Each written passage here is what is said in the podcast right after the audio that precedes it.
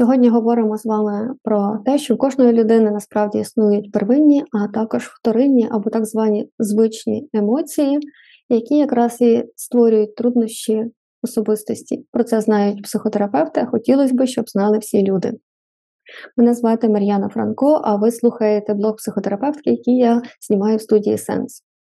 Тож, яка різниця між первинними або ситуативними емоціями і вторинними або нашими глибинними емоціями? Річ тим, що перші первинні емоції вони зв'язують нас з ситуацією і допомагають мені адаптуватись. Тобто, якщо на мене їде автомобіль, то емоція страху допоможе мені швидко відскочити. Якщо трапляється якась неприємність в ситуації, то те, що мені стає огидно чи неприємно, допомагає мені зупинитися вчасно і допоможе розвитку самі, в самій ситуації. А ось вторинні емоції або глибинні емоції вони завжди свідчать про незадоволені потреби особистості. Так, наприклад, якщо я тут увага постійно тривожусь, то це означає, що, ймовірно, в мене порушена потреба в безпеці, і вона є дефіцитарною і незадоволеною. Якщо, наприклад, я е, роздратована, і це повторюється часто, то, ймовірно, в мене порушена потреба в безпечних реалістичних межах. А якщо я часто чуюся незадоволеною, то, можливо, у мене е, незадоволена потреба в розвитку, в автономії, в компетентності. І тоді людина не носить це незадоволення, тривогу чи відчуття незахищеності з собою. Тобто це стає такою невід'ємною частиною нашої особистості. Більш того, не розуміючи, як це працює, людина може говорити: Я така особистість, я така особистість, що я всього боюсь, я така особистість, що завжди е, маю довести почати до кінця. Ми такі люди в нашій сім'ї, всі такі.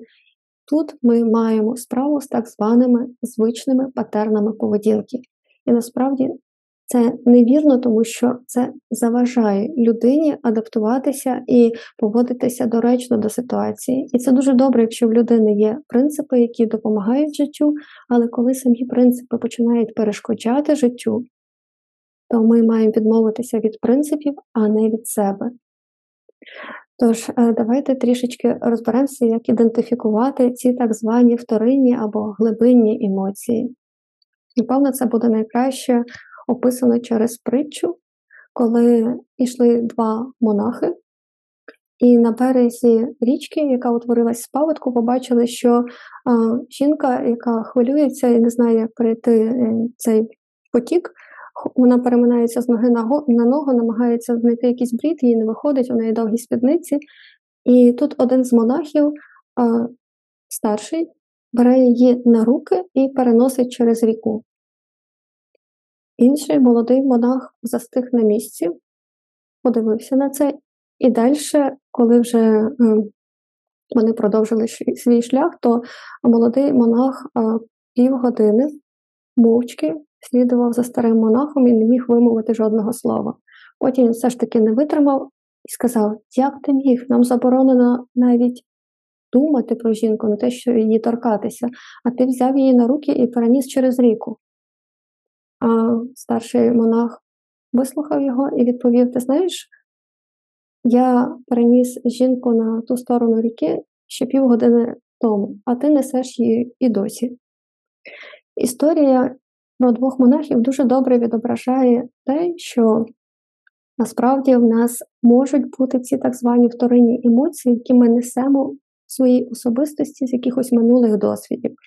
І якщо ви помітите, що ви вибухаєте через якусь краплю чи розстроюєтесь через якусь краплину, значить перед тим було багато таких крапель. Адже, ймовірно, ваш страх в якійсь ситуації виникає через багато-багато-багато страшних ситуацій в минулому, з якими ви не справились, коли ви не, не змогли подолати свій страх, чи то почати займатися чимось новим, чи це страх публічних виступів, чи це страх починати будувати стосунки. І, ймовірно, це зв'язано з тим, що вам було недостатньо безпечно. А зараз ви бачите лише наслідки цього. Те ж саме стосується і вибухів гніву, і те ж саме стосується інших наших звичних станів. Тож будьте уважні до своїх звичних емоцій, імовірно, це не ви, а ваші минулі досвіди. І ще раз нагадаю, що якщо ви вибухаєте через якусь краплю, значить перед тим в цьому місці було вже дуже багато таких крапель.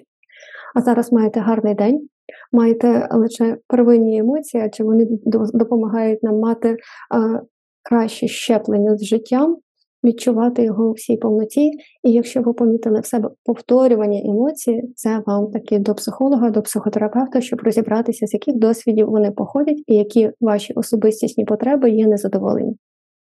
Побачимося завтра. Слава Україні!